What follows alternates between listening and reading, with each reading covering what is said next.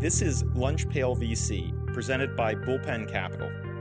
Each week, host Randy Komisar and I, Paul Martino, go deep into the nuts and bolts of all aspects of the venture capital business. And no, we don't ice the kicker, but we do give you a no bull look into the VC business. We talk with exceptional VCs about all sorts of topics, including deal sourcing, deal selection, selection of your fund size, just to name a few.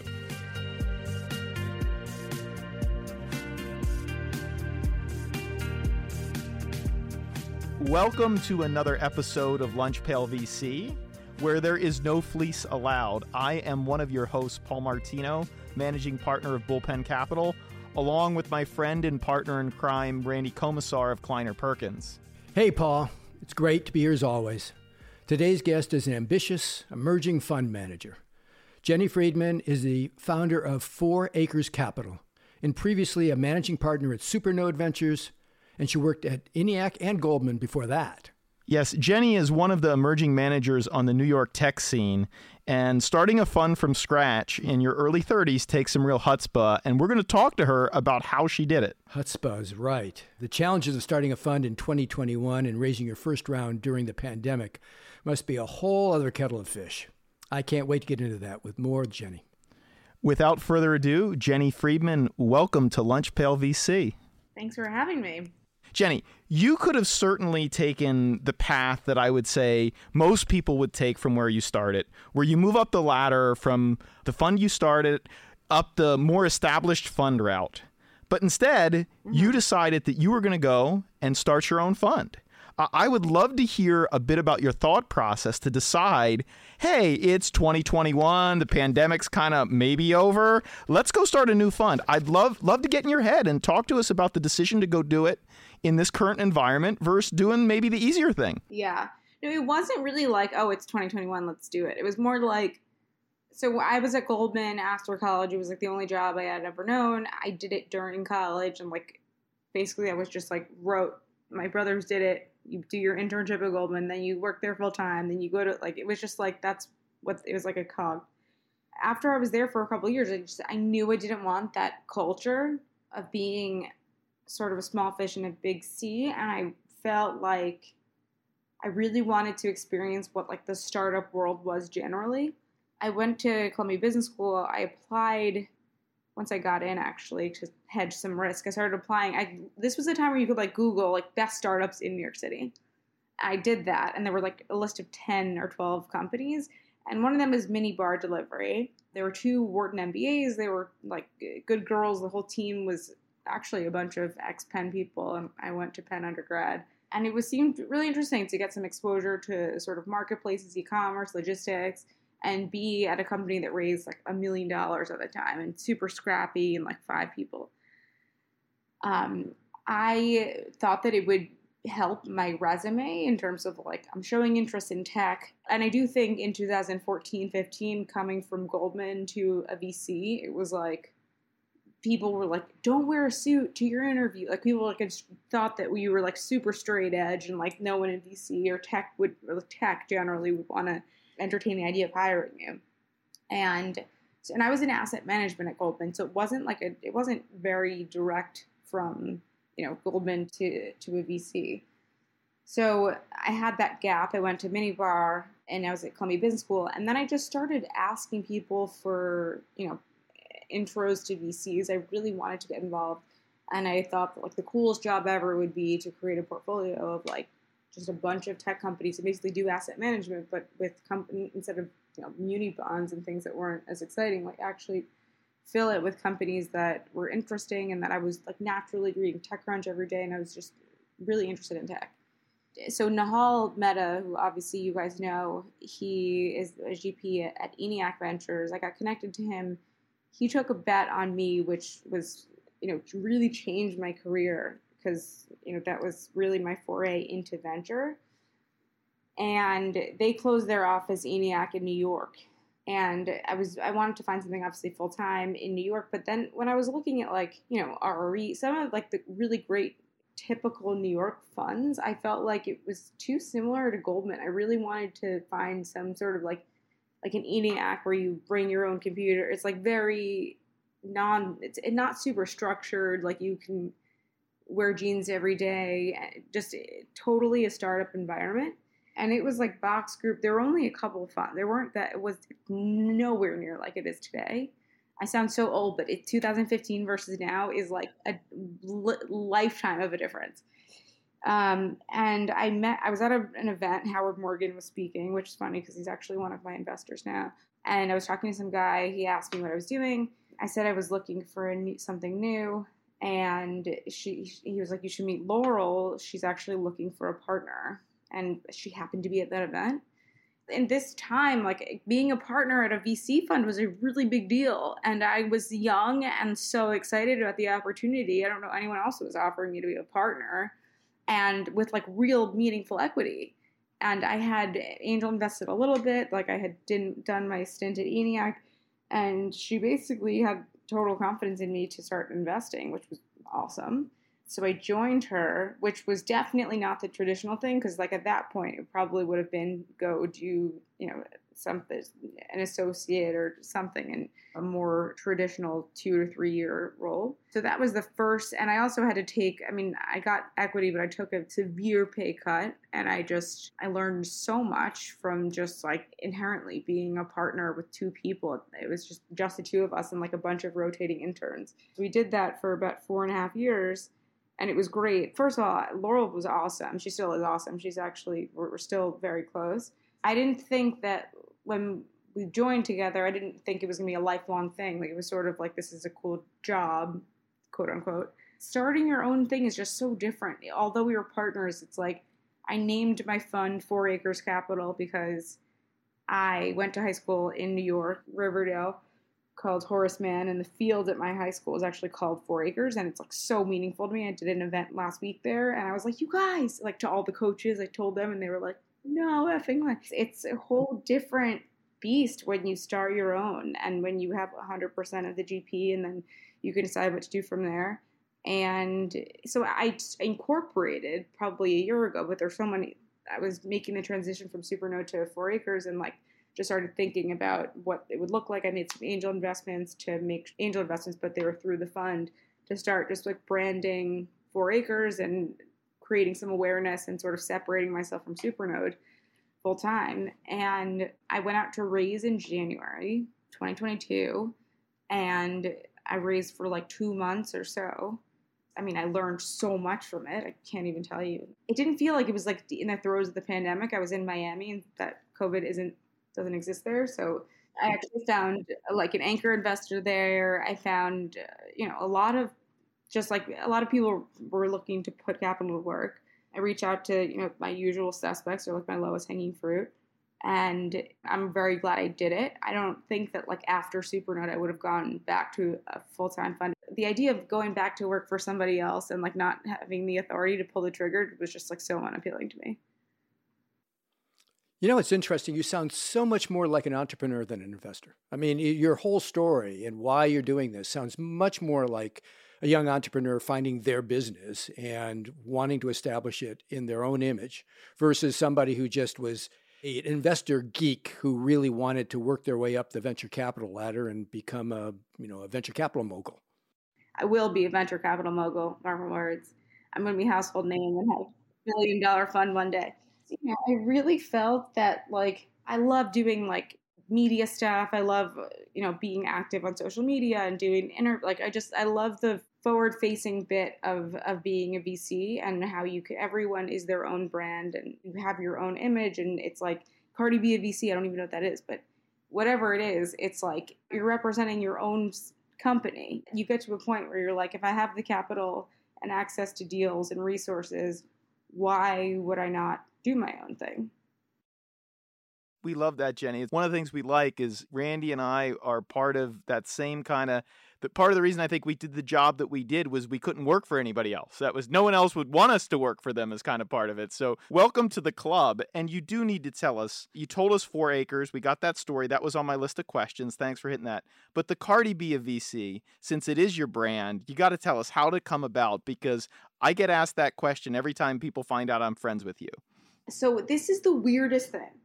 I had three different people from all different walks of life out of nowhere just be like, has anyone ever told you that you're the that you you're the Cardi B of VC? First of all, what does that even mean? And I was like, well, like if three different people are saying it to me and they're completely unrelated, I was like, how does that even like how did that how did how did three different people come up with that? And I was like, that's really catchy, and I guess it sort of means like I do what I want, and I just like am bold and fearless. I don't really know. And then I was like, then my parents were like, wait, didn't she get arrested? And like, do you want that association? And I was like, it's 2020. Like I like no one cares about that. Like you guys are living in the past. I am the Cardi B of VC. So I don't really know. I wish I had like an amazing answer because it would be so fun, but I, I have to just interpret it. Next question for you. I'm glad I finally got that story out there. You randomly had three people give you inception on that, and that's an amazing way to get it done. And so, one of the things we talked to your former colleague, Nehal, and I know you're very close to him this day. We had him on the episode talking specifically about building your network and how your network ends up being a big asset. Obviously, you have a great network in New York, and we know that Laurel started something called Serial Entrepreneurs. Tell me a little bit about how that network of born and bred New York founders has really been an asset for you, how you work with it, and what it means to Four Acres.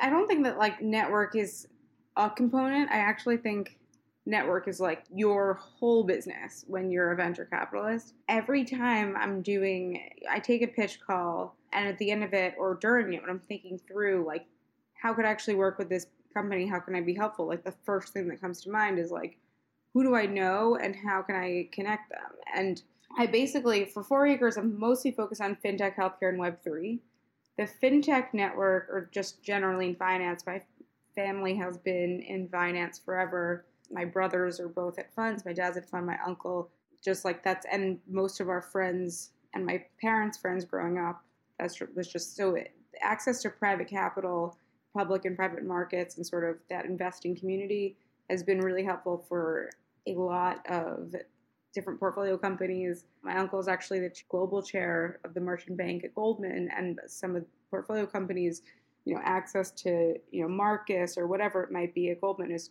just a huge asset. Obviously, I work there, and the finance bit is like it's very strategic and, and obvious. And I built so when I was investing in Supernode, it actually ended up that a third of the companies that we invested in were in fintech um, a third roughly were in healthcare. And then i just i really started getting involved in healthcare as an advisor to mount sinai. And two of my investors actually happened to co-chair the board of mount sinai. And then through a lot of my lps and just like generally having been here in new york forever there's a lot of connections i have to these big hospital institutions these private practices um, like even doctors I went to growing up, and eh, there's just there's a lot of that access is really helpful to portfolio companies. And then once you actually invest in healthcare, whether it's like digital health or even I invested in a company that's doing um, psychedelics, there's so many different and mental health, like mental health insurance. There's a lot of different sort of areas within healthcare. A lot of them can i mean everyone makes fun of vcs when i say like synergies within your portfolio but i actually was able to connect so many of my portfolio companies at supernode together. Um, one of them is doing like it's basically Affirm for healthcare so offering alternative financing and like basically every digital health consumer company needs that. So once you invest and build your portfolio company it took it, your portfolio it took a number of years. I really got ingrained in sort of healthcare. I got used to the longer sales cycles for some of these companies. Yeah, really built that as a thesis. So healthcare, fintech, and then Web three is the last one.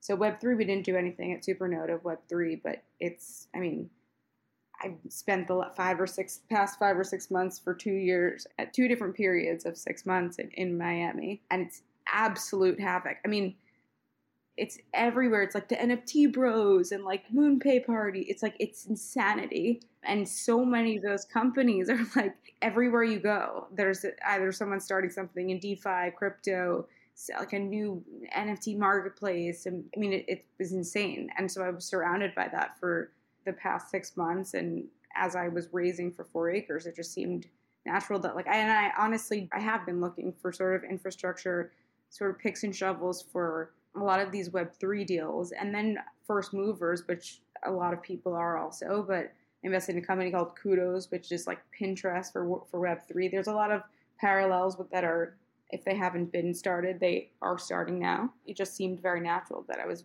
raising at the time when, you know, Web3 seemed to be on the cutting edge of new tech. But using your network, I mean, then you get investor. I mean, as you guys both know, you get investor updates from mostly every portfolio company every month and it's like it's so competitive now. Like vcs are so competitive with each other that if for nothing else than to help your portfolio companies you just want to get that shout out in the email that says thanks to jenny for that intro to so and so that became a customer. And i also tell other I, I, tell this to potential portfolio companies or just founders in general. I'm like make an airtable of all of your potential enterprise customers that and share it with all your investors and then you're the only one who has edit access write down the investor on each potential customer that's made an intro or potentially made an intro and like vcs go they just want to make prove to everyone else that they're the more helpful vc um, and your network i mean this is all about your network and, and using you know literally any contact you have from like whether it's grade school or business school or professional goldman or minibar eniac all of the contacts i've ever made anyone you just have to i mean and that's the way also you get into deals. Like now or these days i don't know how you guys feel about it but like i feel like i have to make intros even before i'm accepted quote unquote into a deal and that doesn't even guarantee that i get into it. It's been so competitive lately. I i, I really feel like that. So do you do you find as you're usually part of a syndicate or you try to win a deal? Do you actually try to control the first dollars going in yourself or are you happy to partner with a group of people to bring you into the deal and then you bring them into the next deal and you begin to share deals. Yeah, I do that a lot. I mean, I do, I mean, I set up like a deal sharing to stay on top of all the deal flow that's going on. I do like, so I'm in like WhatsApp groups other VCs, other pre seed and seed investors. I do recurring deal flow calls with like, you know, maybe call it six VCs that like I'm close with that I keep in close contact with that I you know, whether they're leads or they're part of a deal or whether they participate in a syndicate. Slack channels. There's so many recurring groups and like meetups that you have to be a part of, and then one on ones that you just have to continue to share deal flow. So I usually like I try to do it once a week, send around a list of like my top five best deals to like a couple investors that I'm very close with. And then yeah, I mean, it's in your best interest to send people your best deals because some if, if you're if you're participating in a company because then I'm not like they owe you one back, but like you want to give back and then hopefully it comes back to you. But Jenny, so you mentioned how competitive it is. What are some of your tricks that you're using to get into those hotter deals? So, like I said, I literally have to make intros before I have to make potential customer intros. Even if I commit to the deal, like at my first or second meeting, if I'm like, this is 100% a winner, it's still not guaranteed. So I have to make sure, like, I met Alex Atallah, the CEO of OpenSea, at uh, some event in Miami, and like tried to hang out with him every day. Obviously, he has so many better things to do. But like, if I make an intro to him as a potential customer to and integrate with OpenSea, like that's a huge ask for me, um, and a huge win for a, a company. And if I do that, I would hope that that would get me into the deal. Like I, I feel like you need one, at least one big polls. Every company is different, but you have to try to at least show that you're adding value or find them a lead investor. I mean, it's the same for it's this is like the same sort of recipe for every VC out there. I think it's just unique to every deal. But yeah, like it's it's so much about who you know. It's uh, honestly like can you name drop and can you make it happen? It's nuts. Do you find it the same in New York as in Miami? Is it different in Miami? You know, I actually I've only been back for like a week and a half and I actually have been to like two things today where I saw a bunch of investors and they were all like yeah, like I'm not even doing Web three. Like those Miami peeps have no idea what they're doing. It was almost like they were like looking down on like that. The valuations are insane. I have no time for that. But I'm sitting here being like, yeah, but you haven't been to all these peeps' houses. Like you haven't seen what I've seen. Like these are like billionaires and they're crushing life. They have amazing lives in Miami. Like, I want to be that. So you guys go off like coughing at these people, but like they're making tons of money. It's a different vibe here. I love the vibe here. It's it's like you're appreciated for like being the investor that you are. I do want to get back to some of the nuts and bolts of what we were talking about to begin with. Want you to talk to us a little bit about starting your first fund literally pitching your first LPs, figuring out what your LPA looks like, etc. Tell us some of the nuts and bolts of what you had to do and what was it like to go into your first LP pitch? Yeah, I, did pitch a couple people like with Laurel at Supernode, but I let her like it was Supernode was like her baby. So I did it very differently. Four Acres. I made it so it was like totally a conversation. I never had like a slide deck up. I was never going through it. I it, it was like very much like a natural conversation.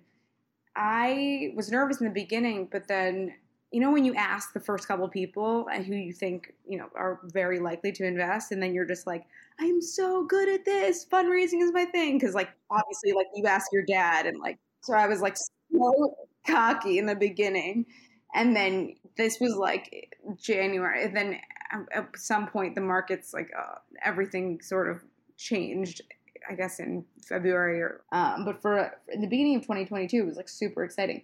I what I did differently as a couple things. So I guess most GPs put in like 0.1 percent, I would say, or at least like that's what standard LPAs say. I went like full speed ahead. I was like, I'm putting in 20% of this fund at least as my GP commit.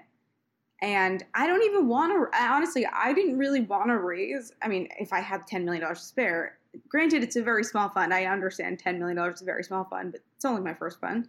The goal for everyone is to have a family office sort of.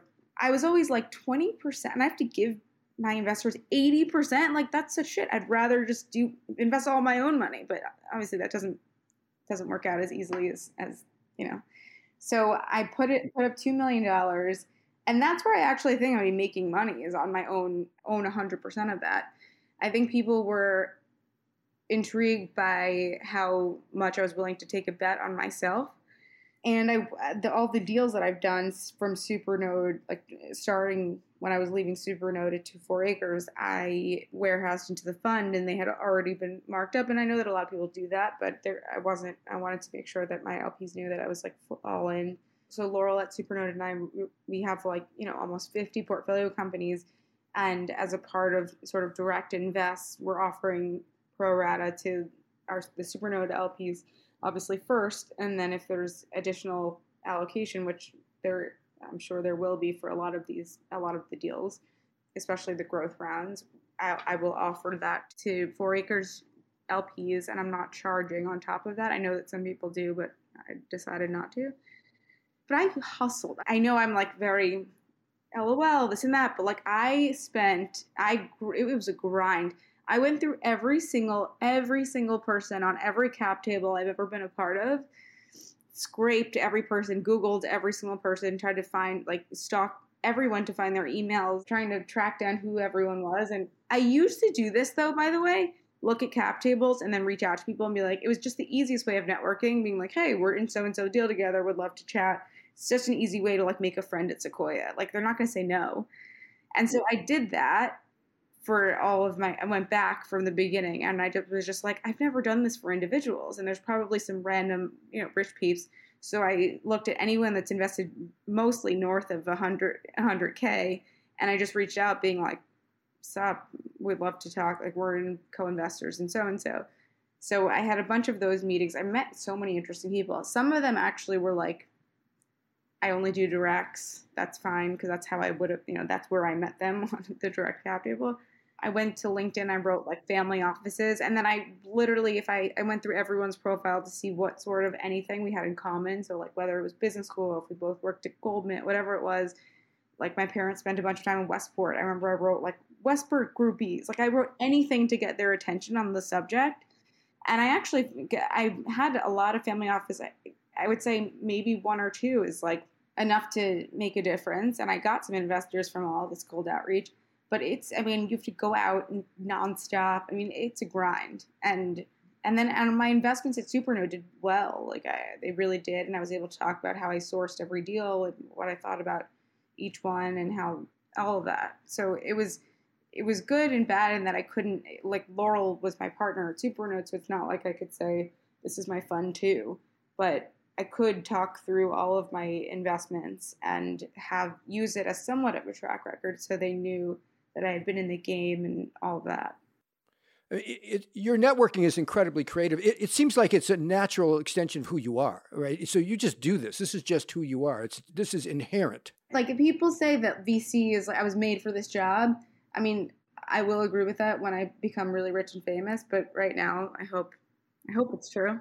But you like it. You I mean you you like hobnobbing and hanging out and meeting people and you know, making a making a good impression and adding to your network. I mean, it's kind of it's just kind of a natural thing that you do. It's just a, a marriage between career and character. Hundred percent. But I really want to become like a Jim Cramer of like I gotta find mm-hmm. somebody that's like that girl is gonna be something. It hasn't happened yet, but I I do think along the way someone's gonna see my potential to be a big personality, and that's when it hasn't happened yet, but it will you mentioned warehousing you also mentioned scraping one of the things I tell first time managers all the time is you got to remember raising your fund is a sales process and you need to be ruthless with your sales qualification process. So it sounds like you did a lot of that. You sent cold outreach mails, you followed up. Talk to us about what managing that process was like. You broke out your Airtable. Talk to us how you viewed your sales process. It's it's it's what our enterprise software companies got to do. You did it for yourself and give us some tips. I'm not really good at sales. It's not my strong suit. I really say like what is honest and what I'm thinking and what I think is realistic. I am not one of those people where they're going to be like, where I create like a sense of urgency and you have to invest now because everyone's doing it. And like, I've, I've been on this side. I mean, I speak to founders all the time. I know what it's like to create this, you know, that's not what I'm good at. I'm good at talking through sort of fielding any questions send being so responsive with any follow up, sending any real, you know, if they wanted more, if they were more interested in sort of the warehouse deals, if they were more interested in sort of what the investment process looks like, I I feel like you just have to be really persistent. I did have somebody say that they were in. I don't want to give it a. I won't say how much, but like almost ten percent of the fund told me that they were in and then I never heard from them again. Which like they don't tell you that that happens, but it happens. If nothing's done until the wire is sent. It's such shit. Like I actually can't believe people do that. And then I had some people change their Jenny, were those individuals or institutions? Individual. Oh. I didn't go after institutions because I really, after having seen what's like at Supernode, and I really, there's no, no, no. I don't know if whoever is listening and is thinking about raising a fund institutions, it's a, completely different process than it is invest eh, raising capital from individuals and family offices. It's like entirely night and day.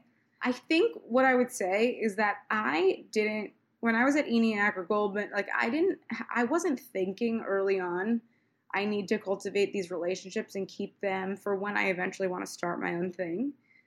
I was like, I was short sighted in that. And I really do wish that, like, when I was either like at a friend's house at dinner, or, like or had the opportunity to be in a like when I went to Eric Schmidt's house for a, a, book signing. I actually he did become an investor and I became really good friends with him. Those types of opportunities, like whoever else was there, things like like you really need if you're put in a situation where you have potential investors or people that could be a value add to your business, gotta take advantage of it because like or even just follow up with the, with the conversation tell them about what you're doing engage them in your work a little bit because like the conversations it's so hard Randy, I don't know about you, but that's what I call being a good salesperson. I mean, Jenny, you just said you weren't a good salesperson, but it, but in my mind, that's that's being a good salesperson. No, but I didn't start doing that. Was what I'm saying. I like like I met. I'm I'm not going to say who, but like a couple like people over the past you know had I met people, you know, a year ago, and I was like, or, or more than a year ago, two years, however long ago, just being in a, an environment where I could talk about business, get their car, like show them that I'm ambitious, and then follow up later. I left I mean, I can't even think of the number of people that could have been investors, but you you have to even if you don't know what you want to do, it start a company, start a business, whatever you want to do in life, you're going to need capital. And I would say like if you know that someone has access to it or is in a position to maybe potentially be a partner or, or whatever it might be later on in life, like just have a conversation. Just like don't uh, like in, go out of your way to introduce yourself. I, I didn't do that, and had I done that, because people want to know you for more than my anchor investor I, ha- I met a year ago in Miami and we like somewhat kept in touch but we we got got back in touch when I was in Miami but like we, I met him a year ago. I don't know if it would have been the same had I not had I just started to engage him in January. It's different. Do you find that the personalities that you're dealing with in Web 3.0 are very different than the personalities in healthcare or in fintech? I feel like eh, if you, I don't know about you guys right now looking at healthcare deals that like I actually think are good deals. One of them has a great co-lead, like a solid, I would say B plus lead, and can't find another co-lead and has been on the market trying to raise for like six months. Web three, you by the time you you're meeting, like let's say you schedule a meeting for, uh, let's say I, I, met, I wanted to meet a company, scheduled a first meeting for Monday. That's it's closed by Monday. There's no way that like Wednesday to Monday, and today's Wednesday. There is no way it's open for that long and it, there's just this sense of urgency and this sense of just like and, and I was talking to Nehal about this at lunch. There's like 65 new crypto funds in the past year or something, like, and they have to deploy. So like, it's a rat race, unbelievable. So Jenny, you said your fund's 10 million dollars. Did you pick that in advance? Yeah, 10 million dollars was. This is like sometimes in this industry these days, you have to like take what t- traditional VC is, and then you have to think about crypto VC. Like crypto VC, if you have a fund that's not at least $100 million, it's like you're not really even a fund. Normal VC is like, again, I was just with Nehal. His first fund, ENIAC Fund One, was a million bucks, and like, granted, it was like six, seven, eight, nine years ago, ten years, whatever it was. But like, I thought most people would that have been in the industry for a while, way longer than I have, um, would say like your first fund is like single digits, then your second fund is you know 25 between 25 and 50 then 50 to 75 and then by fund four you're between you're about like 100 million bucks. That's like typically what people have said and that's been like that's been pretty traditional. I thought that because i did supernode was a couple million bucks it was a really small fund and i figured that if i didn't have a partner at during this i do want to find a partner at some point I, I really do for fun too. But I knew that if I if I was able to deploy this capital at Supernode for like five million bucks, I knew I could do the same sort of like I knew this playbook and I could do it for 10 million and not stress out about not having a partner. But I did feel like anything just like significantly more than that, I didn't, I, I'm not going to be like, be totally honest with my LPs. Like, I, I don't want to take on more than I can do in you know 50 million dollar fund or whatever it might be. So fund one i was happy with this number. There's no magic number though. I, I just felt like it was you know an even number and it was between sort of the 15 5 15 million dollar range. But yeah i just felt like it was as it was manageable as a solo gp in the crypto space, are you do you how much of it do you think is the frenzy being fueled by recycling of crypto? Do you think it's crypto investing in crypto? It's crypto turning into cash, turning into crypto? Is is that why there's so much heat in that market? No, I think it's just it's shiny and and um, and it's trendy. It's like all these parallel markets. Anything Web two, people are trying to do for Web three. There's so much on ramp and off ramp there are so many different, I mean, there's endless number of tokens. Like, think about, I mean, and it's wildly far, like, even when I'm speaking to founders now, they're doing stuff in Web 2. I'm like, if you just, if you have like a Web 3 angle, it would make it easier to raise right now.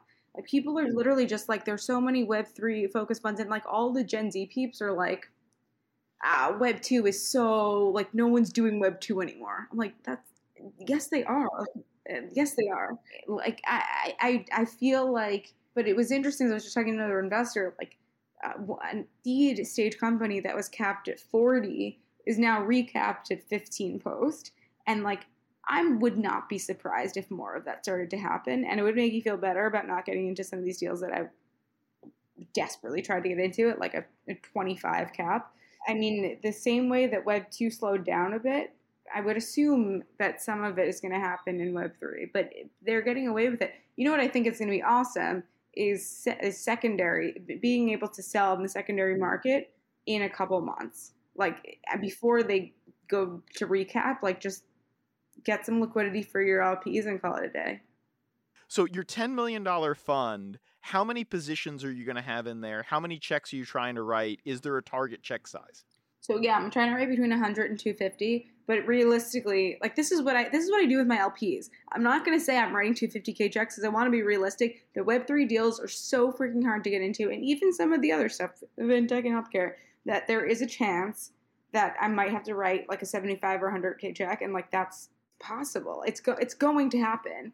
At Supernode, we were writing like 25. I mean, that's unsust- it's not sustainable at all. Writing 25k checks and I would be investing for the next 300 years deploying a $10 million fund. But I would say between 100 and 250 for initial investments, and then for follow that that and that I would call 70%, and then 30 for for additional capital. But I have to say, in this market, and I'm not just being like pessimistic; it's actually the truth. You can't, as a small fund, if you're not like a name brand, it is very hard to make sure that you're getting pro rata on every single deal, especially the ones that you're like fighting to get into. And which is like totally a new thing. Because when I was at Supernode, we were like, we were like, take it or leave it. We're doing pro rata, and now it's like, they don't need you. I mean, even if I'm adding a ton of value, they're like, nah, we don't care. We're not doing pro rata for anyone except for the lead, and that's like, it's it's such a different mindset. But a lot of these founders are like, depending on you know how helpful you are and then you know from with the capital that we raise in the seed we'll, we'll assess at the next at the a. And it's like it's just mind blowing one thing that strikes me listening to your story is how unimportant venture capital is. Because who cares? I mean, we could cut the number of venture capitalists by half and we still have the same number of ventures and entrepreneurs. It's not as if our customers, in you know, I always think of my customer as the entrepreneur, they don't need me. If I if they can get capital anywhere, they don't need me. We're in a very different business when we're trying to sell our capital in versus serve a customer with a great idea who otherwise wouldn't be able to get that idea to the market but for the capital we give them. It's really just turned on its head in a very interesting way. Which is why I think you're so much better at this job than I would be today. I did a different job for 30 years, which was find these these pigs in a poke these great people who were never going to be able to get their ideas to market, figure out how to package that and finance that, help them to grow their business, do that all quietly. I didn't have to fight to get into those deals. And it's just really transformed. I mean, listen to you, what you do, I couldn't do. There's no way I would be successful doing what you do. It's you have to be like socially relevant. You have to be on Twitter all the time. You have to be like I have three events tonight, and like that's you must be showing your face everywhere. You mentioned you may be thinking about bringing on another partner. What would you look for in a partner? I mean, given your skill set, what would you look to complement that? Yeah. So I originally thought that it would be someone that I originally thought it was me someone that was more on the operating side was my first one that could sort of like former, you know, early like you know second employee like the, this guy that i'm friends with in miami he was like the third uber employee. It's more than that he's actually very thoughtful my friend ryan. He's like he get really gets into the weeds in these companies and he's he's very thoughtful about the operating in ways that i wouldn't be. Um, i don't even know if the, now that the climate has changed so much i was talking to someone at dinner the other week and they were like you should go find like a jake paul to partner with and like I don't really that's not what I want to do though. I don't like I'm the face of it, not like I don't want some like celebrity like that's not I don't it's it is a path. Um, what I think I want to find is that is someone who similarly has like a good feel, a good a big network that is complementary to mine, um, that brings deals to the table, someone to bounce ideas off of, and another just honestly really another selling point to get into deals whether it's like i mean i don't I'm not, i can't see myself doing that cultural route but some other value add to help um, you know sell into portfolio portfolio companies You mentioned a bit about your ratio for initial checks to reserves. How did you figure that out? Who do you go to for guidance to figure that out when you're doing a first time fund? A lot of this stuff's kind of arcane. Love your thoughts on on how you handle some questions like that of say portfolio construction. He doesn't think of it like this, but like I don't know where I would be if it weren't for Nehal because he's literally call him, text him, every question I've ever had. He was like the first person to help really on this journey, and just like all the stupid questions, he he was my person to go to. And then there are people along the way that like you know maybe I wasn't best friend, like the Yormaks at, at Story Ventures. I wasn't best friends with Brian undergrad. I was friendly with him, and Jake I didn't even know went to Penn. They both they're brothers at Penn when I was there. Now they've become such good friends of mine, and we it, we're like we're friends beyond the scope of VC, and you need like you really need a handful of those. I would say anywhere between like five and ten of those people where you just like you're texting all the time and you feel like you can just like tell them the crazy shit that goes on in your job and you want to like as your outlet and and and, and get into deals that you know if they're a part of syndicate. I really feel like you need to and it, it wasn't right away. It was like once, once i was at supernode i realized that jake and, and brian were also starting story became really close with my friend charlotte uh, at, charlotte ross was at nea we did our the first deal i did from supernode she was doing she followed on from NEA and then now she's at Inspired. We've become super close from that. It, but it builds. Like you can't go into it. Like venture is a process. It's like whether it's your co-investors, whether and then you actually like need people to vouch for you if you're a follow-on investor. The leads, I mean, if they're leading rounds, like they can make room for you. Like the, all the relationships in VC are so important. It's not like an overnight thing, which I do think is, the, I guess the time, the years that I spent at Supernode, I think people that would have done, you know, four years at an institutional fund, that's like where you meet other VCs and you build sort of your community. And but I do think that those years are very crucial. I think that like just diving in, can't imagine just starting my fund like after college. I mean, some people are doing like pre-seed funds in business school, raised a couple million dollars. Like it's just getting earlier and earlier. But your network is so important. So having a fund without one or with a small one is almost defeats the purpose. Jenny, last question. Any final advice you can give to someone who's crazy enough to go raise their first time fund by themselves? What what's a piece of advice you wish you got when you started this process? I mean, the two things that I really think that until the papers are signed, you do not have a there's no guarantee and start making the connections early. Everyone is a potential LP. Everyone everyone's a potential LP. We like that. Like that. Komisar, any final thoughts? I've just really enjoyed the conversation. I mean, it's been really impressed with Jenny's energy and you know presence and i admire her incredible tenacity and just sort of the natural fit between who she is and what this business seems to add, you know require today. Um, it's pretty impressive. Jenny thank you so much. Thank you guys so much. It was so fun.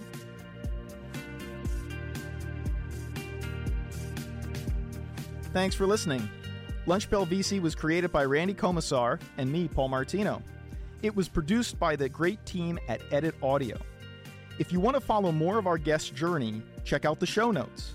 And if you like what you've heard, make sure to give us a review and tell your budding VC friends to listen to us. They might actually learn something. Again, I'm Paul Martino, and on behalf of Randy Komisar, see you next time.